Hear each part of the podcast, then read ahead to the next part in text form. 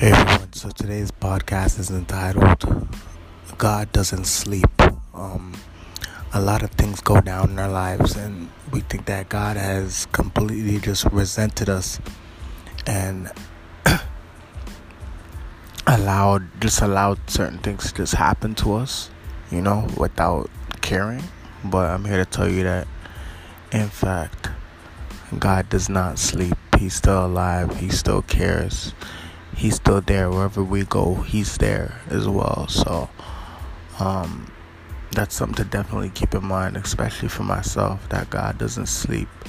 He knows where you hurt most. He knows the areas where you um, can improve your strengths your weaknesses. He knows all that. So uh, all you got to do is stay strong and um, stay confident in God's work with whatever He's doing in your life because it's all about the change. It's all about the transform. Trust me. All right. So you guys just got to keep going through it. Keep um, stay motivated and have a have a good drive um, so that you can get through whatever tough situation that you might be stuck up in at this um, point in time in your life, right? Um, I know it's not easy, but as I said, God is asleep and God's got you.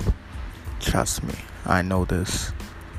And um, to all the people who are grieving a loved one right now, like myself, um, definitely just remember that God isn't sleeping.